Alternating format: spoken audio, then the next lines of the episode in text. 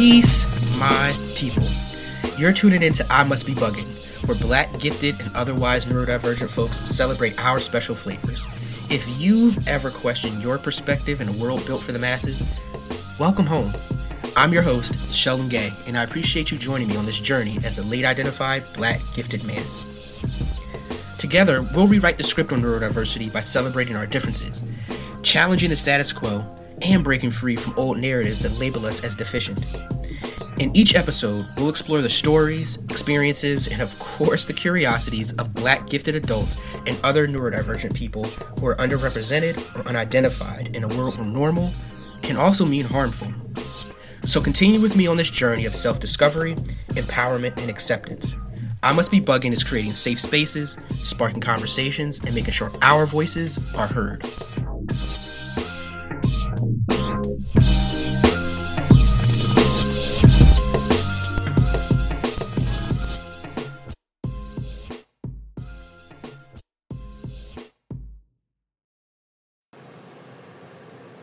Thank you, and welcome to the fourth episode of I Must Be Bugging. My name again is Sheldon Gay, your host. As always, as always, so excited to, to have you all here. Um, we're building something special here. Every time I do this, I get someone that, you know, just shares how much these different conversations mean to them, either to help them, you know, see themselves or to see someone else in their life. So continue to please share continue to, to show up. Um, and let's, like I said, let's just continue to build community together. Uh, today's episode is going to be a little bit different. It's kind of an ask uh, me anything conversation. Um, you know, it's an opportunity to dig into some things that particularly gifted people wish that people knew that you know that they didn't have to keep answering questions on or you know just judgments that people have on our behaviors that they don't quite understand. Um, and so I'll get a little bit into that later. Uh, but let me tell you a little bit about kind of what brought this on, um, or what kind of feeds the energy that you'll experience in this episode. Right. So yesterday, I or the other day, I was on a call with a group of gifted and multi-exceptional people. Um, it's a for a group that I'm very much so honored to be a part of.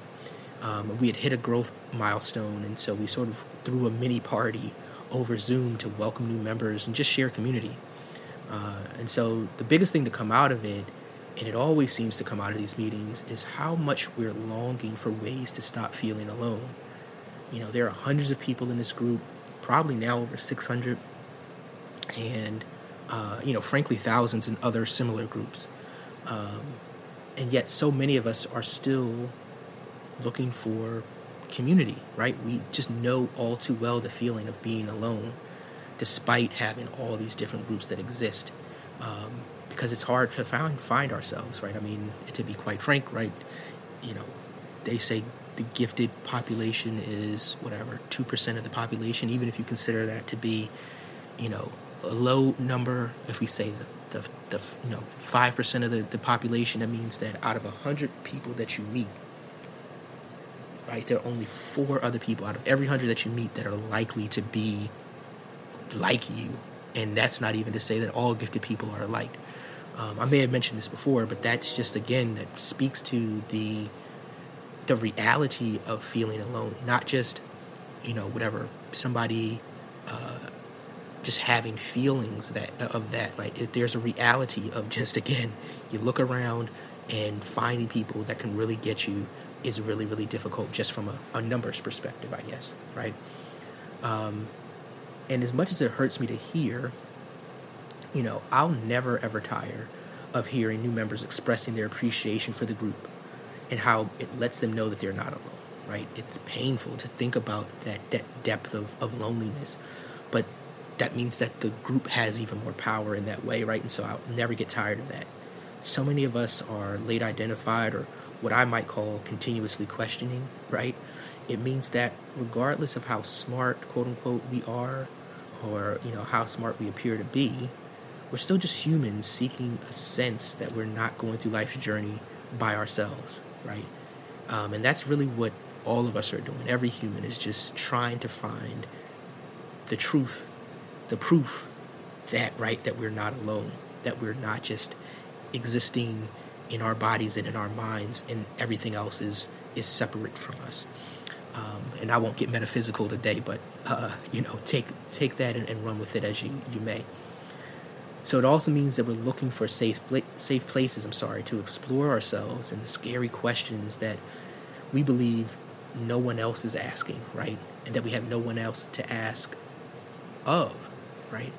Um, you know, particularly without worrying how they how they'll react. I was talking with someone today. One of the things we were talking about is how many of us are really open to knowing that judgment-free zones exist, and that question is, you know, at least based in the fact that so many of us grew up in judgment-filled spaces, and so the idea that you could share something without somebody judging you, um, you could have a thought that's kind of weird or unconventional and people might not try to shoot it down like it's it can be a difficult thing to accept.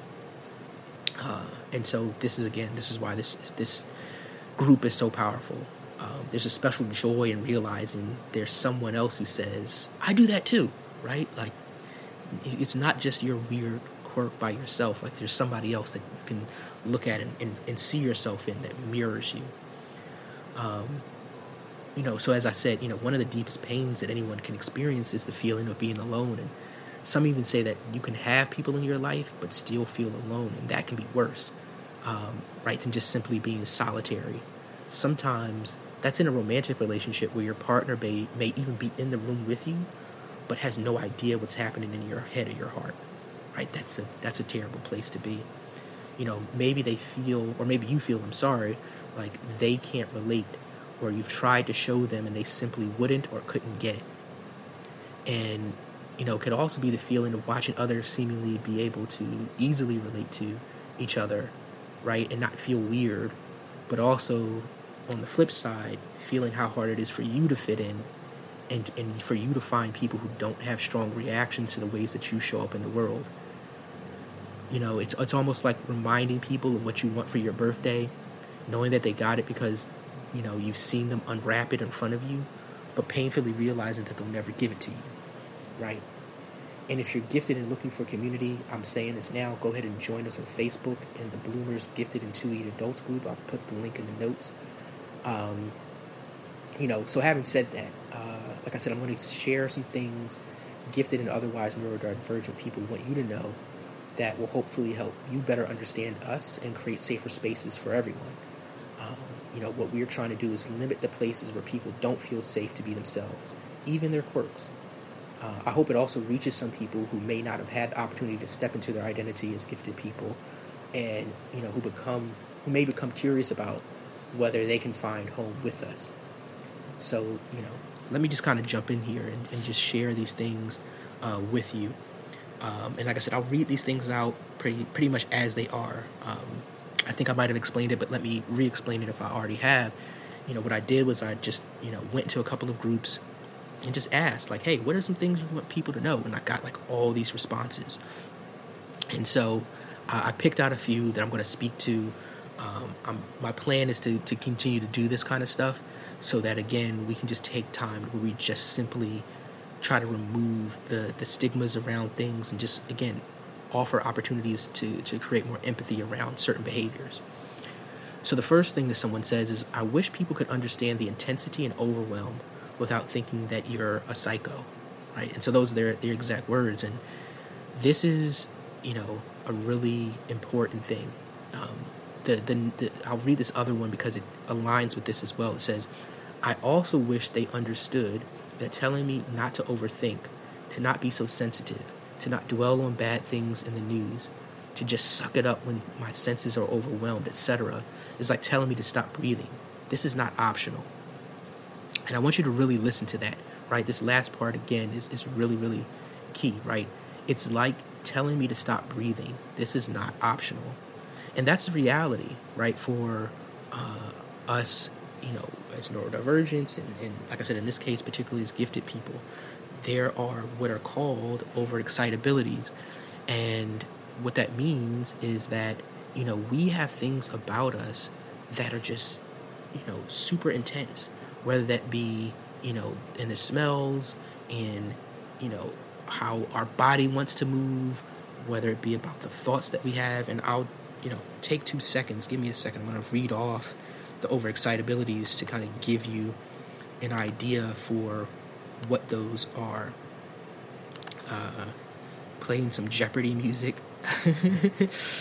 uh, hold on one second. Okay. So, just to read them off, right, there's a psychomotor overexcitability. And let me also take one step back as well and explain that overexcitability uh, doesn't really mean, you know, too much. What it really means is that, you know, there's a greater capacity for. So as, you, as I read these off, don't think about, you know, you, if it's for you, if, you know, that you're showing up, it's too much in these ways. Think about it as you just have a greater capacity, a greater sensitivity, a greater awareness of these things. Um, so the first thing is psychomotor overexcitability, and so this can show up in a number of different ways. It could be compulsive talking, compulsive organizing, you know, rapid speech, you know, uh, you know, a preference for fast action sports, and you know, um, you know, competitiveness, all this kind of stuff, right? So this thing where your body just feels like it just needs to, to, to, to move quickly, or just you know, again, it, that there's so much energy for you to kind of release into the world. The next is sensual overexcitability, and while that may bring up certain thoughts, which frankly are part of these, right? The craving for pleasure, the intensity with which you can feel pleasure, um, and and you know I won't go into this in depth, but you know just even talking about pleasure, what this can mean is that you have people who are um, sensory seekers and sensory avoiders, right? Because if that that sensation is so much for you, sometimes you might go and seek it because it is, you know, it is that gives you that high. And then sometimes that might be overwhelming, so you avoid it because it's just too much for you, right? So there's the craving for pleasure, you know, the sensitivity to pollution, as I mentioned, the sensitivity to smells, taste, textures of foods. I know for me, that definitely applies. Um, it's not as necessarily as extreme or intense as others, but I know I'm definitely sensitive to, to smells, tastes, and, and textures. Um, so that's another one. Intellectual overexcitability, and this is typically where most people are, uh, you know, most familiar with what giftedness comes with. Um, and I think I already mentioned, but just to be clear, overexcitabilities are not only the domain of gifted people, and not all gifted people say that they experience overexcitabilities, but there is a, I'll say, a strong correlation, right? Um, but intellectual overexcitability, right, that includes analytical thinking, avid reading, a deep curiosity, independent thinking, um, love of problem, problem solving, and many more, right? Um, so that's, I'm not going to go into that. I think, again, that's something that's pretty straightforward for people. Um, imagine, imaginational overexcitability, you know, this is somebody who might daydream a lot, right? who might have a fear of the unknown because their mind can kind of create these different, um, you know, visions of, of the future or of what's happening. You know, this may mean a good sense of humor. Maybe it's that person who does have, you know, a lot of, you know, witty witty jokes to tell or love to tell puns, um, a love of fantasy, vivid dreams, different things of that nature. And there's also emotional excitability, emotional overexcitability. I'm sorry.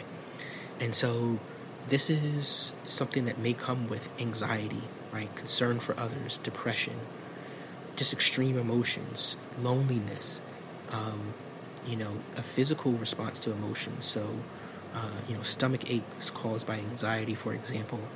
Um, just different things that just mean that you experience those emotions intensely, right? If you are an empath or you are a hypersensitive person or highly sensitive person, sorry, you are very familiar with emotional overexcitability. So, sorry, I had to take a couple seconds to just make sure that I explain those things. Um, but having said that, right, if you're experiencing these things, it it you, you have to understand that when you're interacting with someone and they seem to be silent or they seem to be, you know, just kind of overwhelmed, that there may be uh, these things going on, right? There may be really intense things going on. And sometimes people look at that as someone's numbed, you know, or someone doesn't have anything to say or they're not thinking anything. right? As you know, says things like we're not trying to overthink about things. Um, we're not trying to be too sensitive. Some stuff is caused by trauma, but then some stuff is just like I said. If that's just innately how your body functions, trying to tell someone to not do it is like telling someone to turn, like like they said, to stop breathing. It doesn't. It's not going to work, right? I know people know uh, when somebody says that you're right. You, you, don't tell somebody who's upset to not be upset. You know, you don't tell someone who seems to not be calm to calm down. Right? It doesn't work. It doesn't help. Um, it's similar to that, right? And so, just be mindful of that. That there may just be a whole lot of stuff, just really intense stuff going on. Um, so here are some other things, right? It says, I truly never, and I literally mean never, want to hurt anyone or be the cause of anyone's difficulties. Believing that I may have done so is a cause of a lot of distress. So again, this kind of speaks to that emotional intensity and that empathy.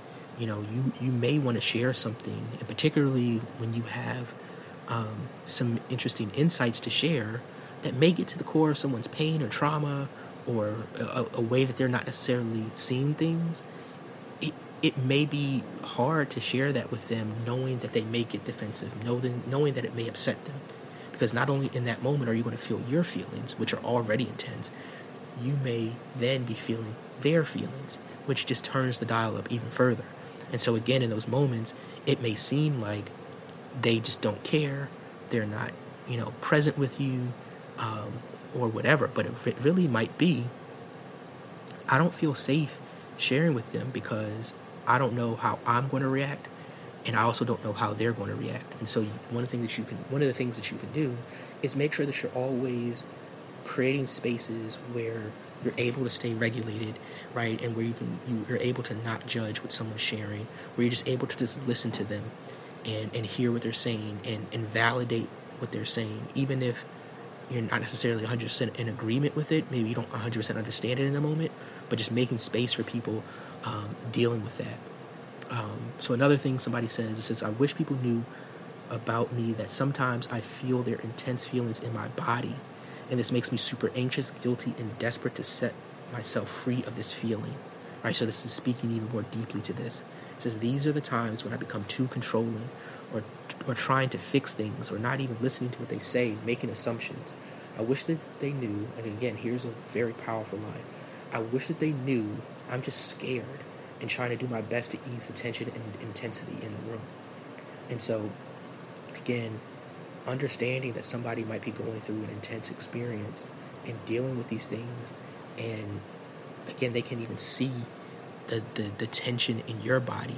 They can even see what you may not be aware of because some of us have challenges with perceiving our emotions and perceiving what our bodies are telling us, but some of us may be able to pick up on that for other people. And so when you're aware of that, it can be a really hard place to be. So just be mindful of that again and to just make space for the fact that someone may seem like they're shutting down because they're, I mean, any number of things you could put into your mind what it really may be is an opportunity to, to again make sure that they're clear that it's safe to open up and safe to, to share and that there is space for them. Um, this is another thing it says that it's possible to be you know learning deficient or have a learning disability in areas that don't relate to academics that yes some people who can solve quadratic equations can't make a bed and this one you know touched me deeply um, I may even know who shared this, but um, this is again a common misconception is that again you're gifted, so you're just a prodigy at everything. Everything just comes super easy, and there's nothing that you shouldn't be able to do because that's how they, you know, the caricatures that we see on TV, whether it be Smart Guy or, um, you know, uh, Big Bang Theory or whatever, right? These things where people are supposed to be just super, super smart at everything. And let me say, I, I don't watch Big Bang Theory, or I didn't watch it. I don't know if it's still on, but um, so that might not be a perfect example, but I can say like Smart Guy is definitely one of those like prototypical. You know, this this prodigy does everything right, um, but it's tough if as a you know in reality as a human one of the things that comes with being gifted is literally what they call asynchronous development, and that just means that there are some areas where you are, you know, off the charts, and there are other areas where you're maybe, um, you know, at the the norm or you know at the median or even below, and that's normal. That comes with the territory, um, and particularly if you do have a learning disability, you can be gifted and have a learning disability, which again is another source of trauma because a lot of people are unidentified as gifted because they do struggle with, you know, math or they do struggle with writing or they do struggle with reading, right? And this is another reason why I say like giftedness is not just like this sort of academic achievement measurement. Um, it's really about the complexity and the, the you know, yeah, just like the detail in which one's mind works. Um, so again, just don't. The last thing you want to do is tell somebody you must not be gifted because X, right? Because you can't do X because you're not as good as at doing X, Y, or Z, right? That's a just just don't do it, right? Um, another thing someone says is my mind goes in all directions at the same time. Give me time to express my ideas, and this is kind of a common theme that I've been sharing, right? Is that sometimes when people need what time to process, it's again, it's not about them being slow or not being intelligent or not having anything to say or not having an opinion. It's really about that, you know, they can see so many different things at once and they're trying to process and, and really trying to also process that for you. Because if you could see what was there, it's likely, you know, you'd probably be super confused about it, right? Or at least they're concerned about that. And so, um, so yeah, I mean, just give people time to to process. Just be patient. Um, another person says it's difficult for me to get an opinion because I understand both sides uh, of you know the point of view, and this is something I can definitely relate to. Right, like when you, a lot of people come to a, a situation and they only see their side or whatever they kind of came into the situation with, um, or a side that aligns with uh, their thinking, right? But when you can see the complexities, when you can see the intricacies, and you can see, you know, 15, 20 options where many only see, you know, whatever, five, it can be difficult to then take a hard line on any topic because you see both sides or whatever, however many sides of, you know, the situation. And again, that's not to be taken as something where someone's indecisive necessarily, um, but something where someone can see things from, from multiple angles. Um, and more and more particularly, right, like this can kind of come up where, um, you know, you kind of bring something to somebody and you're looking for them to simply validate your point of view. Um, or again, people are there are any number of controversial topics out there. I won't name any of them right now, but I'll just say that there are any number of controversial topics, and sometimes being able to see it from many different angles, both from an emotional and just from a, you know, just from a, a, a rational or a technical point of view, um, it may make it harder for to to ask someone to then just pick only one side. And, and again, in a lot of cases, that may seem weak or indecisive or whatever, but it's really not that. Um, another thing, um, it says that just because I don't share your interests doesn't mean I think I'm better than them. And this is a, a good one. This is kind of a sneaky one because, you know, what can happen is when you are neurodivergent or part of the neuro minority, what interests a whole bunch of people may not be what interests you. And it doesn't mean that you think anything aside from that's your interest and not mine. But we've been socialized to think well, if everybody likes this thing and you're the only one that doesn't, you know, that there's some sort of problem. And I know that, you know, as gifted people, this can be a big thing because then a lot of times people attribute that to, you know, oh, you think you're smarter, oh, you think you're better, oh, you think, and that's really speaking to people's socializ- socialization and people's insecurity. But that's tough on the person because it's like, well, then should I never you know, say that I don't like something? Should I fake interest in things just so that I don't have to experience that? Um, instead of thinking that somebody thinks that they're better than you, you know, maybe help them see why you really enjoy it because I can tell you a lot of us, even if I'm not particularly interested in a topic, your interest in it can then spark my interest really in you and you know what you see that maybe I don't see, right?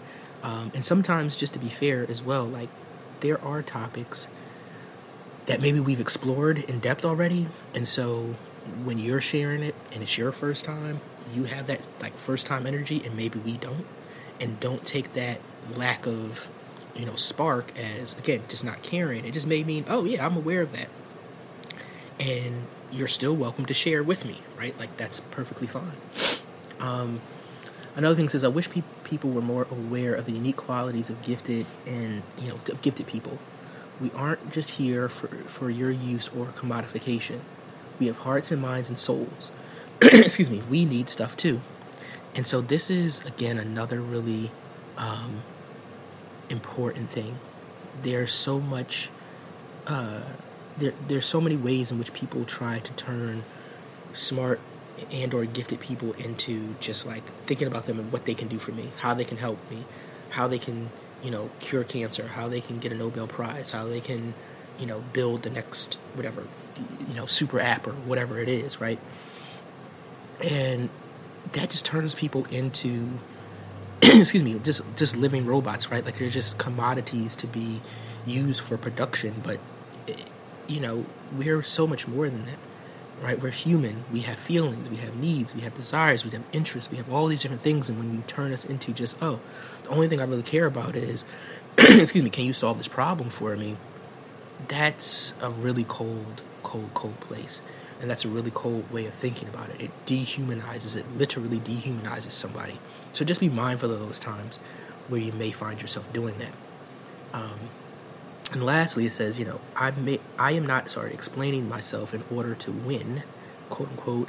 I'm explaining myself because I truly believe I'm incomprehensible.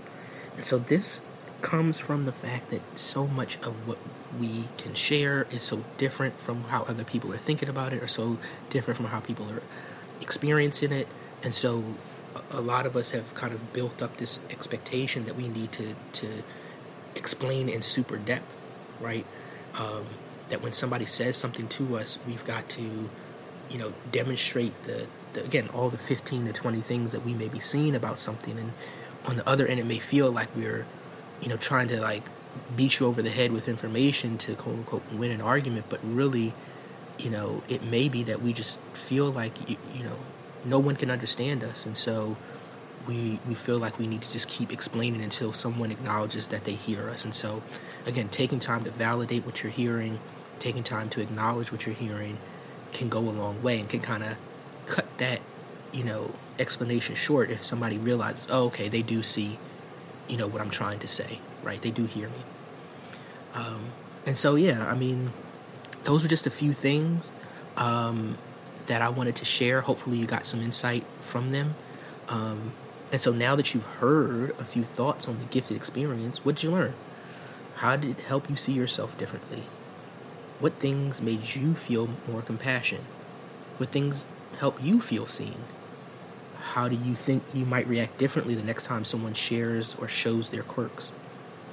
Um, the reality is that there's a lot of work to do so that we all feel safe. And to be clear, each of us, right, each of us, whether we are part of the neuro minority or not, needs to do the internal work as well to make sure we don't simply ask the world to accept unhealthy behaviors without accountability, right? I'm definitely not saying that anytime somebody shows up and just has, you know, a different behavior, I'll say that any behavior should be accepted. No, like we've got to work on, you know, making sure that, um, you know, if we are speaking a lot or if we are um, interrupting people, that we're just mindful of what that means on the other side. If I'm speaking a whole lot, I'm not leaving space for other people to share their thoughts, right?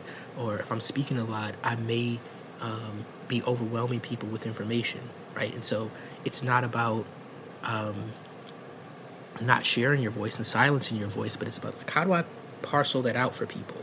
Right? How do I make sure that somebody's ready for the next nugget? Let me give them this nugget and make sure that they're ready for the next one, right? As opposed to just dumping all of them and expecting them to be able to hold that, which they may not be able to, and that's that's perfectly fine, right? I'm somebody who seeks to find, you know, more grace and empathy in the world. But as I said, we also need to be mindful of how we're taking responsibility for how we show up. And so I hope this has opened some eyes and hearts. Excuse me. One thing I'm going to ask is just do me this one favor this week and take take this action. Just let someone know that you see them and their contributions to the world around them. Let someone know that it's okay to be themselves, even if they're different. And I promise you, you'll benefit from it. The world will benefit benefit from it as we model uh, a more you know just and, and equitable and non-judgmental world, right? Making sure that less people feel alone, right? So, thank you again. I hope this has been helpful and insightful. Like I said, check the, the notes for additional details and links and resources. Please, please, if you've made it this far, go ahead and leave a review and share this with someone. It really might help someone. You might think no one would care, but I promise you, these things have impact. Thanks, and see you on the next episode.